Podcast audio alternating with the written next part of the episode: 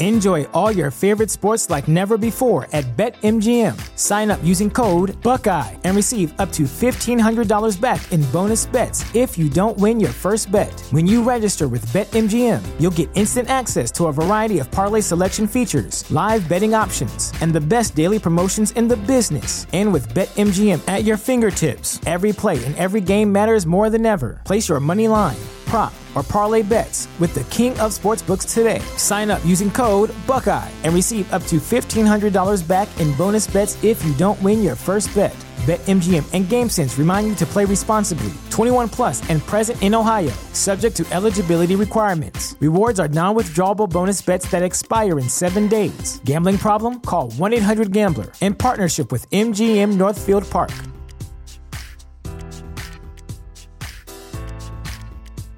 At Parker, our purpose is simple. We want to make the world a better place by working more efficiently, by using more sustainable practices, by developing better technologies. We keep moving forward. With each new idea, innovation, and partnership, we're one step closer to fulfilling our purpose every single day. To find out more, visit parker.com/purpose. Parker, engineering your success. Opinions and statements expressed in the following program do not necessarily reflect those of WWDB, its staff, or management. Inspirational women are increasingly popular in the news and media, but many go unheard and their stories are never told. Women to Watch with Susan Rocco captures the stories of many women who truly make a difference. Women to Watch is the vehicle for developing new leaders encouraging younger generations, and in building self-esteem for future entrepreneurs. Good afternoon, everyone, and welcome back to another week of Women to Watch here on WWDB, Talk 860, and WomenToWatch.net. We are um, in the studio this afternoon, and I'm going to be joined by two women. Um, at the very top of the show, we have our monthly contributor, Tish Squilero, with us. And afterwards, our uh, very special guest, who is um, very well known in the Philadelphia area, a local woman, um, very, very successful um, advisory firm that she has built here, and her name is Candida Cisak. She's the founder and CEO of CTS Associates, uh, which again is an advisory firm for mid-sized companies here in the Philadelphia area and beyond. Uh, but we're going to start with Tish, who's going to be talking about corporate culture. And um, I know it's a it's a hot topic. It's something that um, we read about often these days. It's it's probably a different description from what we used to call it um, years ago. But corporate culture is something that um, is important for any size company. And uh, we welcome Tish back to the show to talk about it. Hi, Tish.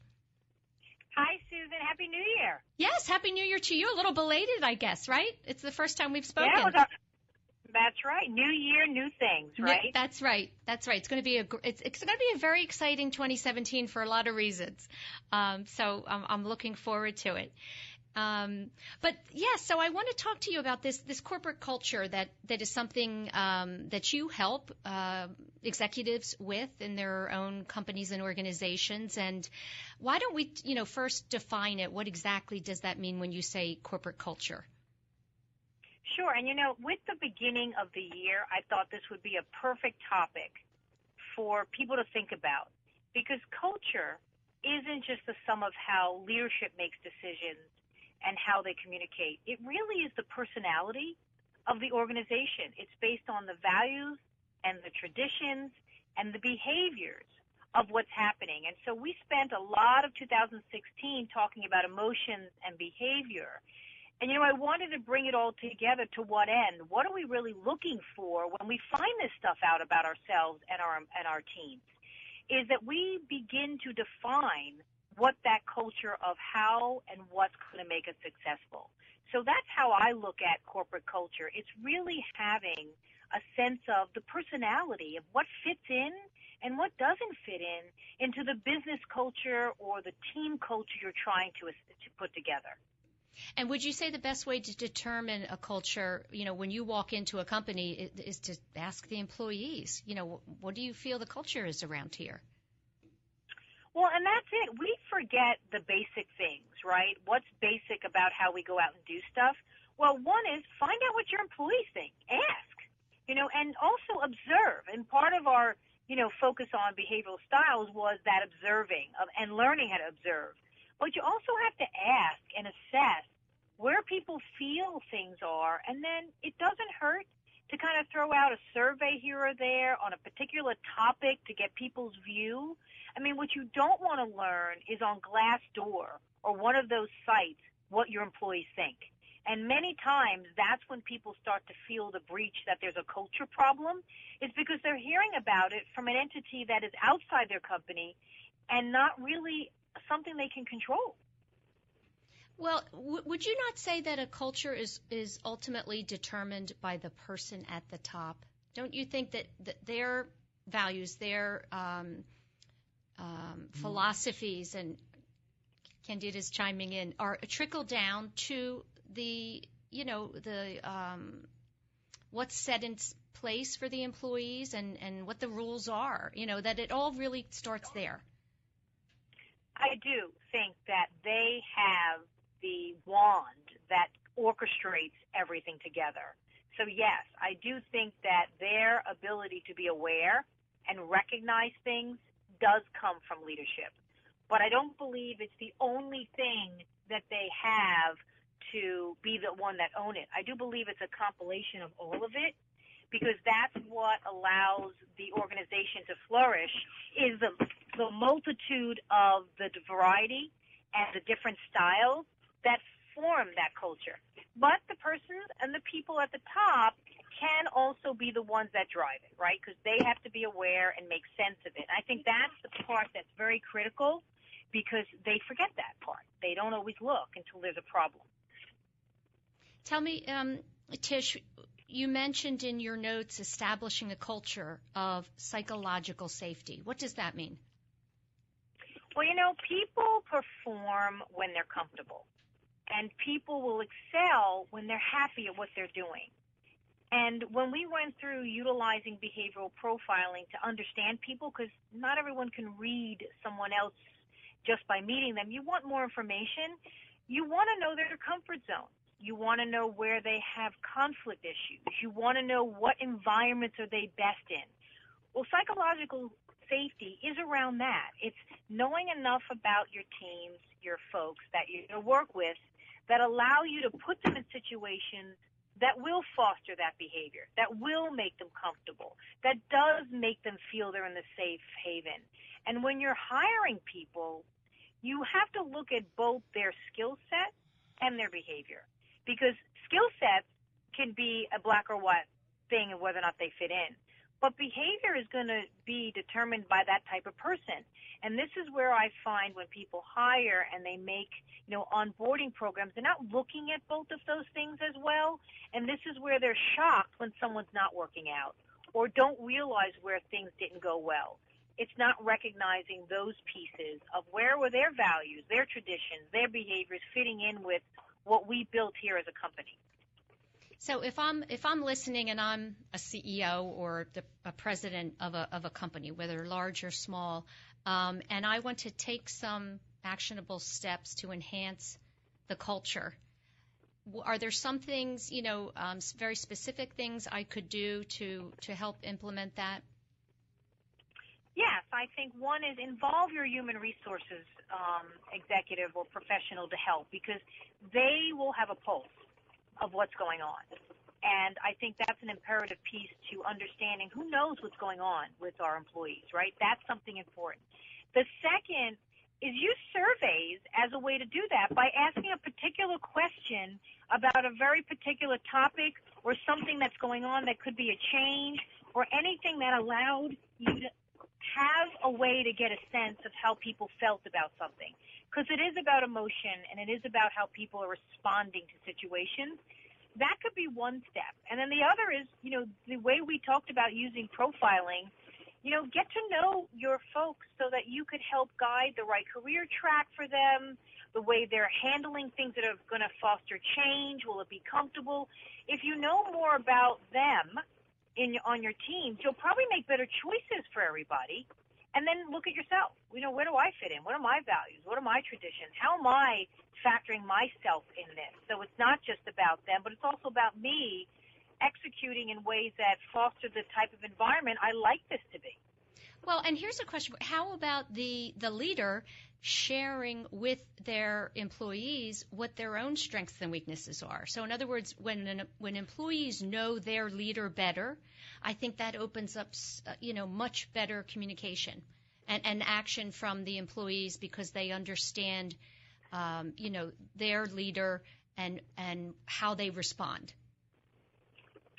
And leadership is about influence and inspiring others. And one way to do that is to put yourself out there and be very open with who you are and how you operate. Right. And I'm not sure if people always are comfortable doing that because they may not even know how to articulate it, one. That's right. And two, they may not be portraying the person and the style they want. And so they have to actually work on themselves then. And then working on yourself means that you've got some stuff to do. That's right. So it opens up a lot of things that they may not be ready for but it it is the right way to go. I mean, it is the right first step. Mm-hmm. Is when you recognize your strengths and where you're focused and what is important to you. Then see how that marries to what is right for the organization and all the employees that are there and what you're hearing from them. If you can match those, that's a great marriage. If you don't see it's matching, well, now you have a target to work on. So that's also as positive. If you ignore it or avoid it, this is where we start to see businesses blame the corporate culture on everyone else and haven't really looked at if they played a role in that. Mm, right. Yeah. I think I think we all do that sometimes. Um, listen, Tish, great as always. Um, great t- tips and uh, you know something for people to think about and trying to improve you know the the culture that they work in.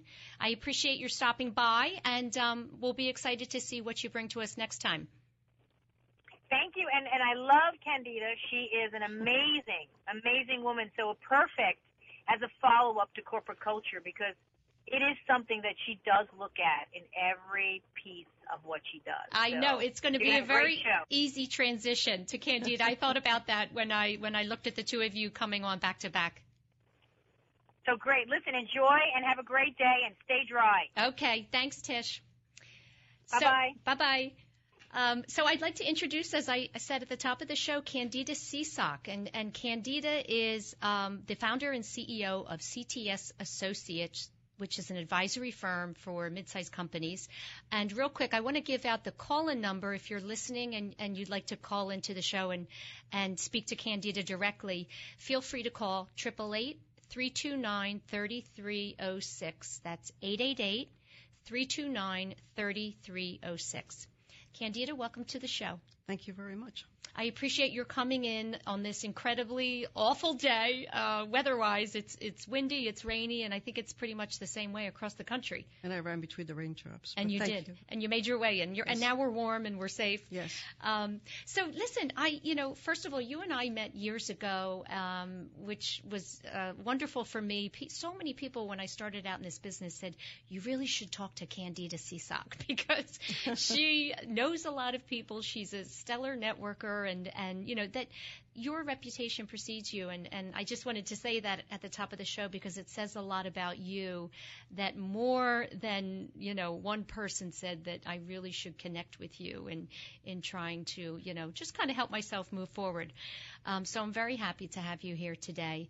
And um, I'd love to start out with your background and growing up years as we always do on the show. And give the listeners a, a sense of where you came from mm-hmm. and what has led you to this place and, and a little bit more about your journey. So we'll start out in Italy, where you were born, Milano, Italy, um, and it wasn't until you were eight years old that you moved here to the U.S. So tell me about those early years and uh, and your family and, and what it was like. Well, um, my mother um, was sponsored to America from her sister, who was already here. So she came here with my sister, Anna Maria, and myself. And um, it's just kind of like the the movies. You you um, we were on a ship called the Christopher Columbus. Okay.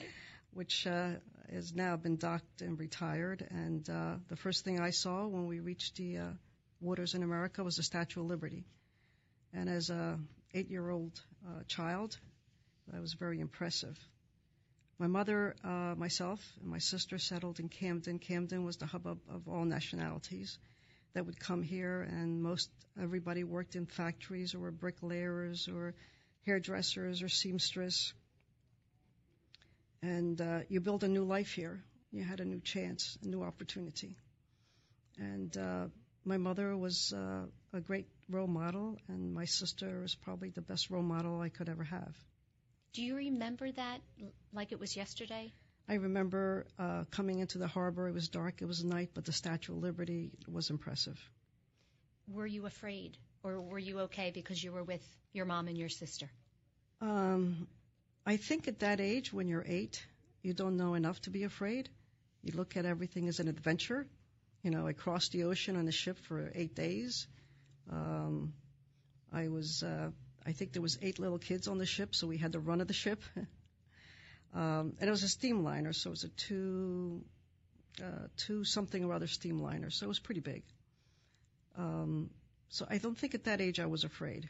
Yeah. The world was mine. The it's a new world. It was exciting. That's right. Yeah, exciting. more exciting. Tell me what what um, was the catalyst for your mom making this decision to leave Italy and come to New Jersey, of all places? Right. Yeah. And in those days, you know, Camden, Brooklyn, there were all the hubbubs for immigrants. Mm-hmm. And I think it was the opportunity to provide for her two daughters and give them the ability to become, you know, financially independent.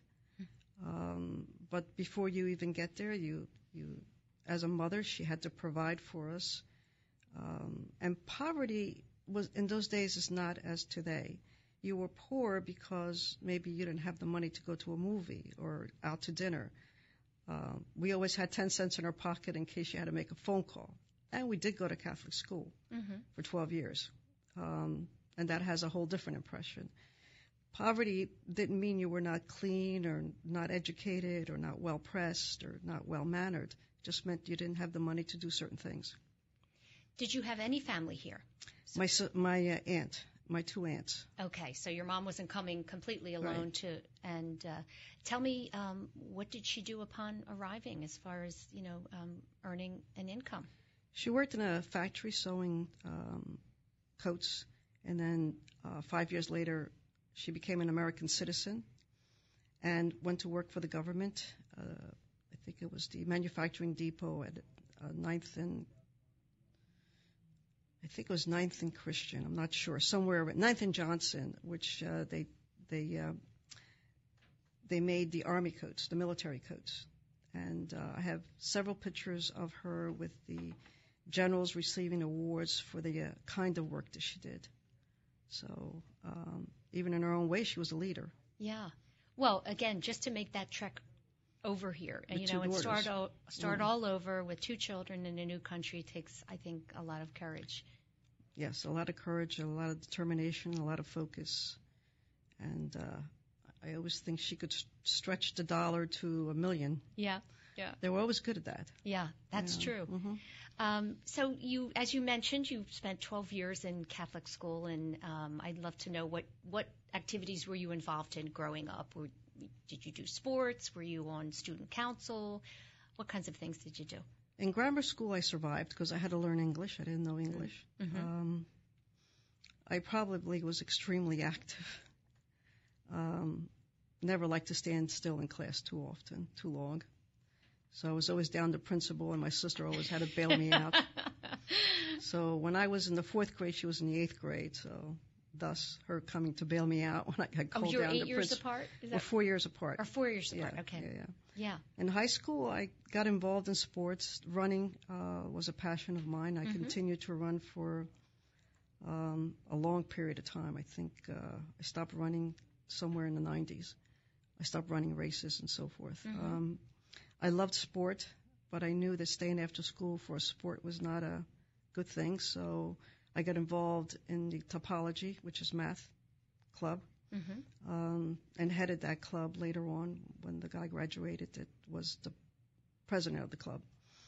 Um, so I was always fond of saying to my mother that I was staying after school for educational things, even though I was in the running group. It worked. Yeah. So, I got the last bus out. There you know, I got go. home. right. You got home safe and sound. Somewhere in my notes, I read that you said you sh- you should have been a doctor. Oh yes. Right. So when you were growing up, you tell me tell me what those aspirations were. You clearly you know took the route of business and uh, both on your own and for major corporations. Um, but I was curious why you made that statement about should have been a Because doctor. I I have a, a deep passion for medicine. Um, I didn't have the ability to study study and become a doctor, nor did I have, uh, I guess, the eyes or the patience for it. Playing on words here, but anything that had to do with medicine. Uh, still now, I, my family they they tell me they have a cold. They try not to tell me because I've got all the whole the home run. You're going to diagnose them. I'm going to diagnose them. Um, I've actually diagnosed people through email of what where they should go, which doctor they should use, what hospital they should go to. Um, The one thing doctors tell us never to, to do, right? correct. I do don't, it all. don't Google symptoms. That's right. Don't go to WebMD. Um, and I, I think because I could never be a doctor at that time, I never thought I could be. I think I inverted it into helping people out and being a, uh, yeah, some sort of medicine doctor Yeah. to give them advice. no, that's interesting. And they tell me I don't take my own advice, so I guess it all works right. out fine. Who does? Who takes their own advice? Um, no, that's interesting. You had you had this desire to help people, Mhm. right? And so, as you said, if you didn't have the opportunity to go to medical school and become a doctor, you're still helping people That's in a whole different way, right? Yes, and I think I took that um, helping, not just in in the many jokes about me and giving medical advice, but into helping people connect, helping people understand, um, entrepreneurs understand how to build their companies, or nonprofits how to do whatever they need to do to be a solid nonprofit. Um, and helping people when they're um, looking for other opportunities um, how to present themselves, how to pull things together. And I do all of it uh, not for money. My business is my business. My passion is my passion. They're two different things. Did you always have the ability to connect with people?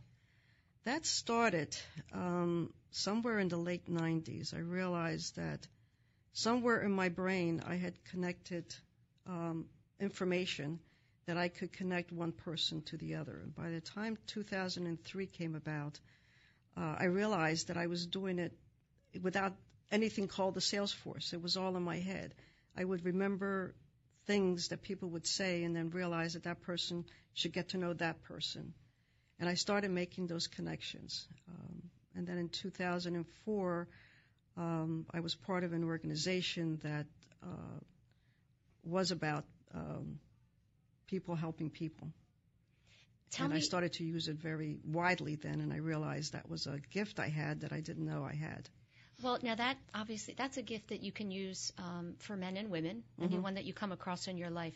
But at some point in your career, um, it was important to you to help women specifically. Tell me about that. Why why why was that important? Why is that important to you? I think um, in grammar school, through high school, um, I, I went to college in my 30s. I realized that women did not uh, stand up for themselves. Um, they always played a second role to something, whatever it was. And I'm not talking about mothers that have children that decide to stay home and raise their kids, which I think is admirable and wonderful because that's the the children they have or the business people of tomorrow or the people of tomorrow or the citizens of tomorrow. Um, I just realized that women were not becoming creative enough to retool themselves for uh, for the business world. So little by little, I ended up uh, coaching them and helping them out and um, telling them where to go, where to find help, what to do, what not to do. Um, and the more I got into management, um, more I became a titled person like a VP or a CIO, the more I understood that women needed to collaborate and work together as opposed to not helping each other out. Because in that generation, I found that women were not helping each other out. Women were more, um, I guess, critical of each other rather than collaborative with each other. So I guess without without realizing it, I think I went on my own campaign to make sure that those things would change. Did you always have the ability yourself within you, the confidence to speak up and advocate for yourself, or is that something that developed in you over time? I think that developed because I think my attitude was when I lost a job, I'll go get another one. Or if I can't do that, I'll do this. And I don't think I want to do that again. So, what value do I offer the next company? How do I sell that? And how do I get the job? So, I don't know where I got that. I can only think that it's between my mother and my sister. My mother being an entrepreneur coming to this country, and my sister always being the force behind my success. Tell me, tell me about your relationship with your sister, because I, you know, I read in, in, in, a lot of the notes that she's been an incredible inspiration for you. And aside from the fact that she's your sister, what is it about her? What did she do that um, allows you to to always point to her as someone who has been an inspiration in your life? There's always someone in your life that you can look at and uh, um, realize that when you hold their hand, they'll always be with you. That you could be a rebel, you can um, be a saint, you can just be an average citizen, but there'll always be the equalizer in your thinking. There'll always be the force behind your success. But you don't realize that, you don't verbalize it, but you see it through the years. When things come to your mind, where did you get this advice and what did you think about? And I've always realized my sister always had the best common sense and the best advice that anyone would give me, uh, knowing fully that I was very um, um, adventurous. my sister was in the same job for 40 some years. She was a teacher before that and then in the travel business highly respected by her colleagues and the company. Um, I could never last in a company 40 years. I'd blaze a trail out of there. but um, and she always helped women, and I could see that. Um, she made it through college. Not you know, we, we came here. She went to high school. I went to grammar school. So we didn't speak English. So she learned English, went to high school, and then went to college right away whereas I was the the different person decided I'm going to work, make money, and maybe I'll go to college. And then I realized when I was 30, yeah, without college, I'm not going to make any more money. Yeah. So, what were you doing before? And you, by the way, you got a degree from Rutgers yes. University. Mm-hmm. What, what, did you do prior to that? Because that's not the normal path to you know wait till your 30s to go to to go um, get your degree. The best thing um, I had done was my aunt gave me $600 to go to IBM tabulating school. You learn technology. Okay. And then from there, I went to work for a company which is now called Amerisource Bergen. At that time, it was called the Druco uh, um, drug company because the drug company um, supplied everything to drugstores, and then it got bought by Druco, then Amerisource, and then Amerisource Bergen. Okay. So yes, and by the second time they got bought off, I said, "The heck with it, I don't." I kept getting pushed down the ladder, so I went and found another job. I don't like being pushed down the ladder. Well, you know what? What I see in you is this: it, when you got to a place where you were not fulfilled anymore, That's you it. weren't going to wallow there. You were going to, you know, make And a I- decision and make a change. And I knew that I wasn't going to fight City Hall and win. Hmm. But I knew if I, another company would look at my value and hire me, then I was moving up. I was moving forward. Whether it's up or across, I was moving forward. Was and that was important to you. hmm So when you, I'm going to jump ahead a little bit because I want to know what um, the aha moment was for you when you decided once and for all that you were better suited to start your own company and work for yourself. You had, you know, you worked for several different companies. Yes. and um, you know, at one point, you, I'm, I'm sure there there was a moment when you thought, why why am I continuing to do this when I am I'm just much better suited to be my own boss? Well, um, I think I was realizing um, the first time I was on my own, I had a bookkeeping service. I did bookkeeping. And then Deloitte hired me. And then I got my college degrees with Deloitte. and then I played CFO for a couple of years and decided I didn't like that. So I kept my promise to the managing partner at Deloitte that I would try uh, staying in accounting and then getting my CPA. We both of us came to the conclusion it was not for me. So in 82, I opened the company. I graduated in 81, 82. Um, the partner in charge at the time uh, gave me my first client because he knew that I could automate the clients and would never take the client for accounting. I would just work on um, supply chain and order processing and accounting. And I grew my business, and 90% of it came from accounting firms. So one accounting firm recommended me to another. I automate them. I automate their clients. Tell me, as CFO, what was it about that role that that wasn't right for you? Was it was it the lack of opportunity to really engage more with? No, uh, to people? me, numbers are, and this is with all great love to all CFOs. To me, numbers are stale. Numbers only change if sales and marketing and operations collaborate, bring in business. The numbers, the revenues go up, the costs go up, you know, profits go up, whatever. Um, to me, numbers were stale. And once at that particular company, I set up um, the accounting, the accounts payable, accounts receivable, payroll, dealt with the union, dealt with insurance. When it was all done, I was bored. I was like, now what? I'm looking at numbers. I want to deal with people. I want to solve problems. And I had stopped doing once I had them set up. There was, in my mind, nothing for me to do. Yeah. So having my own company and rolling out technology uh, to supply chain manufacturing, um, I actually automated a gold mine in Eureka, Nevada. Um, to me, that was exciting because the clients were always changing and always different, mm. new challenges.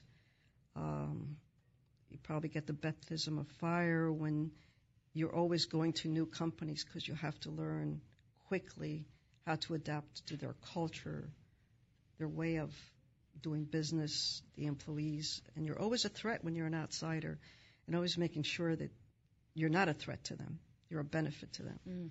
So you learn really quick to do that, and that's why I couldn't be CFO. Accounting to me was uh, was standing still, and it's my feeling, not the real feeling. Mm.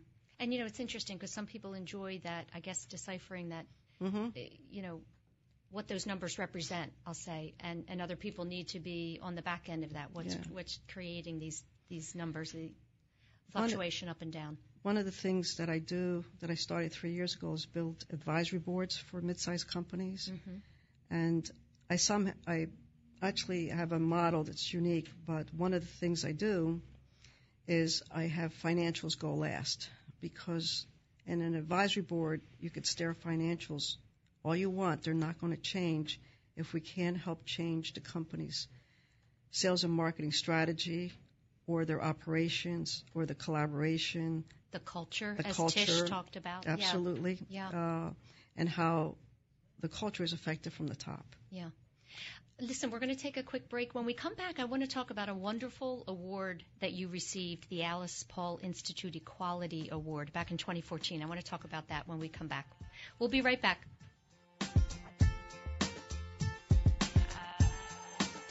There are 365 days to schedule a mammogram. Today is as good as any. Holy Redeemer Breast Care makes it easy. We offer the latest technology like 3D mammography and automated breast ultrasound that help find cancers in dense breast tissue. Plus, our same day readings mean same day peace of mind. Make today the day you schedule a mammogram. It's easy to request an appointment online at holyredeemer.com slash mammogram.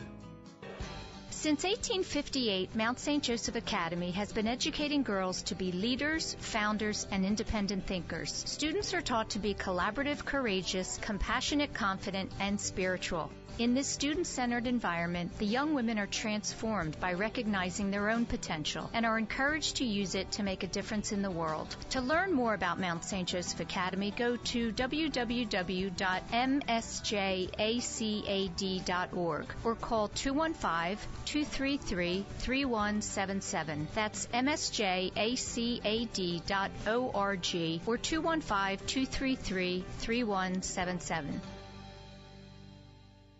I'm pleased to announce the opening of the region's newest, most innovative gynecology practice in the Philadelphia area in mid November, Montgomery Gynecology. Led by Dr. Hema Janogada in a welcoming boutique style setting, she and her team are committed to providing the highest standard of cutting edge care without losing the personal touch that is so very important in today's world.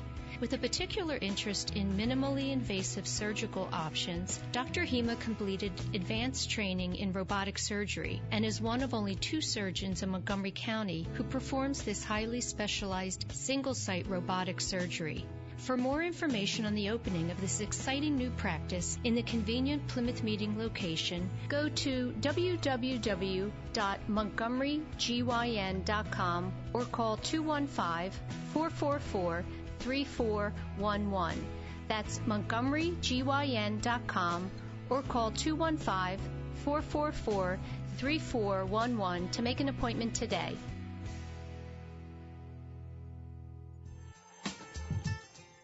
Welcome back, everyone. You're listening to Women to Watch on WWDB Talk 860 and WomenToWatch.net. My name is Sue Rocco. By the way, I often forget to give my name. Um, and I'm joined this afternoon by Candida Cisak. She's the founder and CEO of CTS Associates here in Philadelphia. And uh, we were learning all about Candida, where she came from, and how she got her start in in uh, launching her own business, which is always wonderful. Um, one of the things I read, and, and you've won many awards, um, but one that stood out for me was the Alice Paul Institute Equality Award. One of the reasons I loved to see that was because Alice Paul was a, somewhat of a local woman, right? Mm-hmm. Born and raised in, in Moorestown, New Jersey, and um, she really was a pioneer um, if we want to talk about the, you know, women's equality movement, um, she had a, a great deal to do with it. And you received that award, obviously, because people recognize your contribution. So I wanted to know what, first of all, what that award meant to you, and and what do you think is one of the things you're most proud about in your own contributions um, to women that you feel they recognized and saw in you to give you that award? Um, I was very honored. In fact, when they called me up, I was driving down the turnpike from uh, Bethlehem, and I thought somebody was playing a joke on me. And I kept saying, "Okay, you're kidding. Who's playing the joke?" And they finally got through to me, and they said, "Oh no, we're we're giving you this award." Um, I I w- was very honored um, because among those awards are women from uh, CEOs and COOs and universities and have um, in their life now have uh, uh, much more uh, responsibilities in the sense of a corporation or a university than I do. I've I've gotten out of that. I am the CEO of myself and my clients. Right. and um, I think the the moment that became so important to me was when I realized that by getting this award, it would solidify for my colleagues, my friends, that women were very important. Um, I was honored at how many showed up at the event um, and how many actually got involved with the Alice Paul Institute, which uh, exists. Uh, it, it's called Paulsdale, and it's still in Moorestown. It's still at Alice Paul's house, and how much um, how much they have accomplished uh, throughout the years. Uh, I was deeply touched by the young ladies that actually take do the interview because they're the ones that announce you as one of the winners and how they pull everything together and they're like 17 years old and I was amazed at the uh, at the ability that they have so young. Um, I guess when you get this old, you forget you were young once. um, and it put me back in touch on the meaning of um, of helping women, uh, whether you get an award or not, um, and h- what it means to move our cause forward and the meaning of us. So that's a great segue into, you know, um, what happened this weekend. You know, I don't think we can um, have a conversation today and not mention the Women's March, which happened, you know, across the country. And uh, I want to know, I want to ask you, what what is it that is what is the message that we want people to know when we talk about why it's important for women to have equality? I mean, there's obvious answers to that question, of course, mm-hmm. right? Men and women are equal from an intellectual standpoint. We have the same abilities, the same dreams, the same desires. But can you point to one reason you think it's so important to advance women in business and across all industries for the greater good? That could that's a question that could take hours to answer, but I make it very short. Women have proven um, throughout the years and decades that they're a, a strong force to support whatever job they're in, whether they're mothers, whether they're secretaries or admins, whether they support their husbands. Um, we are able to do problem solving, multitasking, and lead. But it was always done around the home front. I think once we started going to the workforce, it became a challenge for the opposite sex because now we were leaders. We needed to be nurtured. We were obviously problem solvers. We understood cultures. We understood business. We produced revenue. We built companies. We sold companies. I think it was hard for the change to the world that did not see us that way. They saw us as mothers, as nurturers. And if you look at a lot of the women business leaders, they are nurturers. They built relationships, and that's where they get to where they're going. Um, I think the movement needs to be the equality of women receiving and being respected as donating to society and the wealth of society needs to be put on paper and it needs to be accepted by all the states in America. Unfortunately, the, uh, the Equal Rights Amendment was only ratified by 35 states out of the 38 that we needed. So now, if it goes back to Congress, it has to go back to the beginning. The irony of all this, that women throughout the last 40, 50 years have actually moved ahead of the Equal Rights Amendment. We've actually moved the movement where we are successful women we are mothers, we are wives, we are successful women, maybe not all in that order. Um, and we are a lot respected for that. But it's not solidified in writing, and it should be. And the Equal Rights Amendment is not just about women, it's about anyone that deserves to have equal rights, that needs to have the equal rights. It should be human nature that we give equal rights to everyone somehow we have to put it in writing. So it should cover all the bases.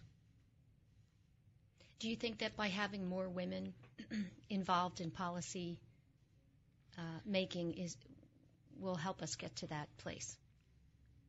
More more women, women in politics. More women in politics. More women leaders. Because the undercurrent, we've been doing it. We've become independent. Um, I would say the East Coast and the far West Coast, probably women make out better in those states. Um, but we've had to fight for it. We've had to, we were not part of the boys' network. So we've had to fight to get to where we needed to be, and it's still not as it should be. I think um, I'm thinking as I'm talking here, the benefit of the Equal Right Amendment would be to bless that and allow people to look equally at everyone that produces the same job, the same problem solving, the same leadership, with the same dollar amount, the same salary, the same benefits, the same bonuses. It's not here. Individuals, right? So Individuals. Looking at people individually as opposed to groups. We're not even doing the groups. So individually, yes. What we offer, what we donate, what we do to help a company's growth, Mm-hmm. those jobs should be paid equally no matter who you are. Well, I think the the first step always for change is awareness and having conversations. And when things are transparent and out in the open, um, I think that change will be is inevitable. I think change, if it's out in the open and we're pushing for positive change, if it's done in a positive sense, and I was very proud that the the Women's March was basically um, un, uh, it was an eventful situation, an eventful across the United States, but nobody was harmed. It was not a demonstration. It was a lot of conversation, a lot of talking, a lot of pointing out the facts, and some things that are probably not so positive, but overall it was very positive because we need to make sure that our leaders understand what women believe in, what women need to have, You know, when because we've been serving for years. Right. Well, here's the irony in what, to me, um, you you said was, um, if, if you go back to the very beginning when women were basically more mothers, nurturers, you know, caretakers, those skills that they have are actually what um, help businesses thrive. What's the uh, the Right. The to apply? That's right. That's right. And to me, that is the irony. So when you see that, um, you want to embrace more women, you know, out there leading and, and running companies. The truth of the matter is, sometimes it, it is difficult to be caring for children and be a mother, and also run a, a large company. It just gets a little more complicated. But most women that are CEOs of companies probably have live-ins, and I know quite a few husbands that are not in the CEO worlds like their wives, and they take more of a backseat and they Mhm. pay, you know, stay-at-home mom, but they're only stay-at-home dads, Yeah. and they love it because they see a different world. Yeah. Um, Candida, let's talk about your company for, for a little bit. And um, as I mentioned, you you work with mid-sized companies in uh, technology, medicine. Um, Supply chain, manufacturing, yes. uh, across the board. Yeah. Now, tell me what differentiates your. I I think you said you have an independent um, uh, program, I'll say, or, or a program that's a little bit different from other advisors. What you feel works the best when you go in and help a company. Tell me, explain what that is, how you are different. Um, I have a good sense of humor. Um, I always go into a company telling myself I do not know more than them. So I spend time understanding their culture, understanding uh, the relationships within the company, because I usually work with the CEO, Mm-hmm. listening, understanding, and try to put pieces together so that we can start talking about strategy, uh, roadmaps, approaches, organizational chart, things that helps move the company forward and grow. Without a strategy, you don't have a roadmap to grow. And I uh, always uh, make an analogy to running, because I used to run a lot of races, but you get to know the territory before you run the race. You know your strategy from race to race, whether you're running a 5K or a half marathon. You can't run a marathon unless you've done some kind of running, unless you come in falling apart. But take that and help companies understand then to stay on that strategy, to stay on that course, to provide that financial security to all the employees besides themselves, the owners, you need to do certain things and you need to make the culture as positive as possible. And we talked about that at the top of the show. Um, you you said candidly that you do not want to work with companies that do not value and respect the inherent human aspect of employees and customers. Tell me what you mean by that. And I guess my my greater question would be why would why would a company not see that or understand the importance of that? Uh, I think sometimes, um, and I deal mostly with um, uh, family-owned businesses, um, partners. So I, I'm taking where the company is by the time they get to me, and uh, what I see is that they want to become successful, but they want to do it their way. And when you have a company, it is not their way, it is everybody's way. And they become self centered and becoming billionaires, and they forget that the rest of the workforce is not going to be a billionaire, but that they need to achieve certain financial goals, certain security in this world of companies where they either get bought, they merge, they transition, um, they go from one generation to another, and people are very insecure in their jobs. So the more you make them secure, the more you provide the financial, the proper financial uh, salaries or, or bonuses or commission, the more you make the culture positive, the more you will be able to reap your own benefits. Companies forget to do that, and they become self-centered. The owners become self-centered. Can you give me an example where you may have gone in and, and really changed the mindset of, of a leader and um, you know seen the, the the rewards of that, or they've given you that feedback that thank you for giving me that um, that insight and that awareness? Um, I cannot name the companies. No, some but of the right. yeah, some of the companies I'm not even on their website. Um, I'm the best kept secret. Um, when an owner of a company says to me, I didn't see until you explained to me what the challenges were. That's one of them because they, they begin to see, then they will help to make the changes Mm-hmm. and help the company grow. And it could be for a multitude of reasons. Um, you got one owner who's real good with the employees, and you get the other one is subterfuging everything. So how do you split from your partner? How do you split from your brother or sister?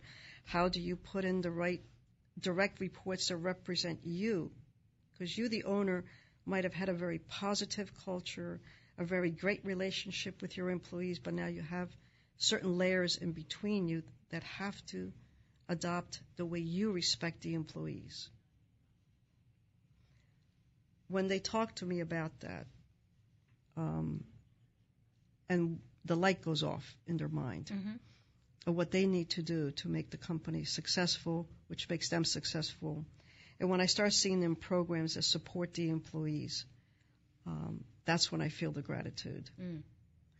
Um, most of the time on boards, you get a, a, a small stipend, but I always say the board that gives me a bonus because they've reached their goals, both how they care for their employees and their financial goals, because you can't drive financial goals without the employees, you know, pushing up hills or Mhm. pushing the car or pushing the business forward. Um, that's a real positive. Yeah. So you know, it really is always about relationships. first. Definitely. Yeah. So tell me how you handle because a lot of people struggle with this when you come up against someone. I'll say who, who's resisting that kind of change. Um, how do you break through? What what kind of language do you use with them to help them see the importance of of their relationships to their employees as opposed to just implementing, you know, You can't implement policies or anything. So you can advise. And then when they're comfortable, you can bring in, in my case, you would bring in people to do specific work. You cannot make people see what you're seeing that they're doing to themselves or not doing to themselves. It's an evolving thing. It evolves. And you get to a certain point, then you realize it's never going to evolve and you just walk away from the business or if the client decides that um, they're going to go back to their old ways um, and they don't care about the goodness of the employees, the strategy, or their relationship outside, they're they're the um, it's their way or the highway. I usually walk away, and for me, when I lose a client, you know, it's it's my business, so it's not it's I usually take it hard, but I'd rather lose the client than be in a negative situation. Mm. Yeah. And because I can use that energy for another client. Usually happens if if I lose a client or don't get a client, there's someone always there that says, "Hey, I want to hire you because I I really believed in what you said last year." I'm like, okay, it took them a year. It's better than not taking a year. well, you know that you know relationship building can take a long time. It does. It does. It never happens overnight. Yeah. You have to develop a trust.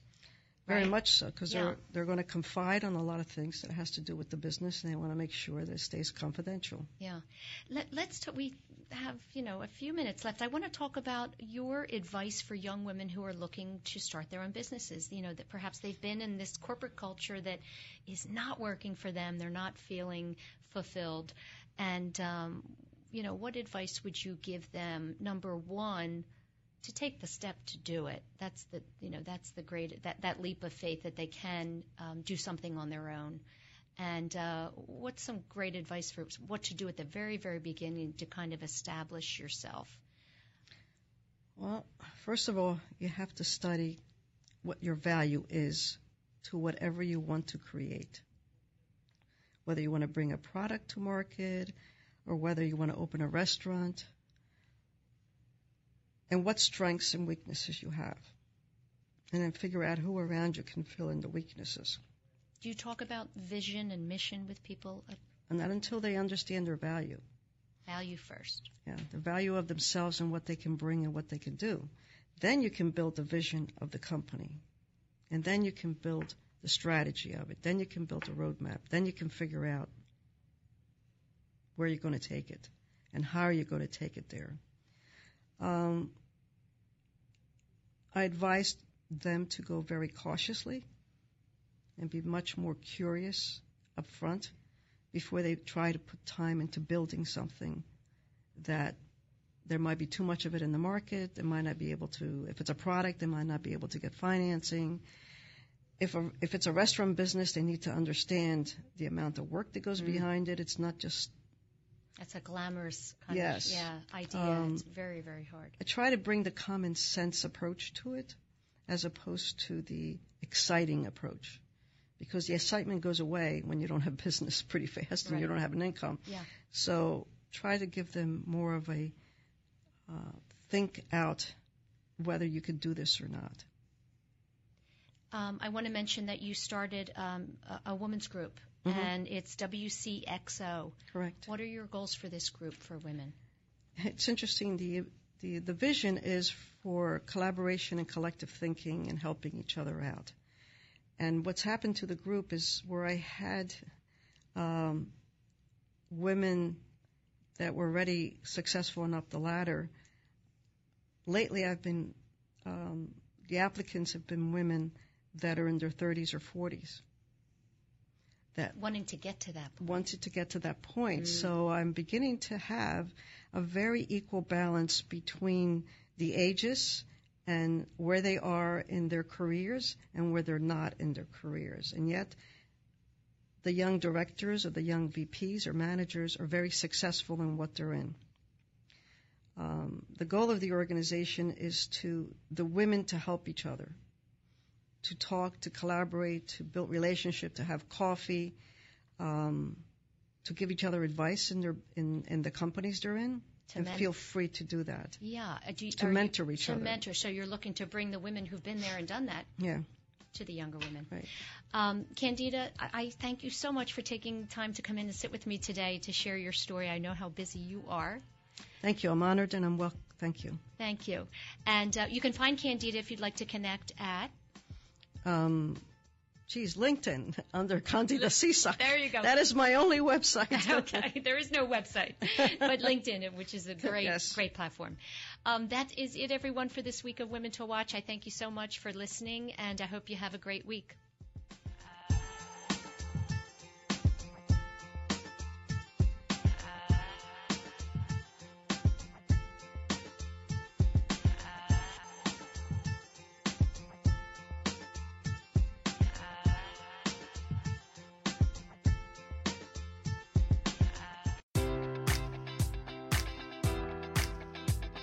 Enjoy all your favorite sports like never before at BetMGM. Sign up using code Buckeye and receive up to $1,500 back in bonus bets if you don't win your first bet. When you register with BetMGM, you'll get instant access to a variety of parlay selection features, live betting options, and the best daily promotions in the business. And with BetMGM at your fingertips, every play and every game matters more than ever. Place your money line, prop, or parlay bets with the king of sportsbooks today. Sign up using code Buckeye and receive up to $1,500 back in bonus bets if you don't win your first bet.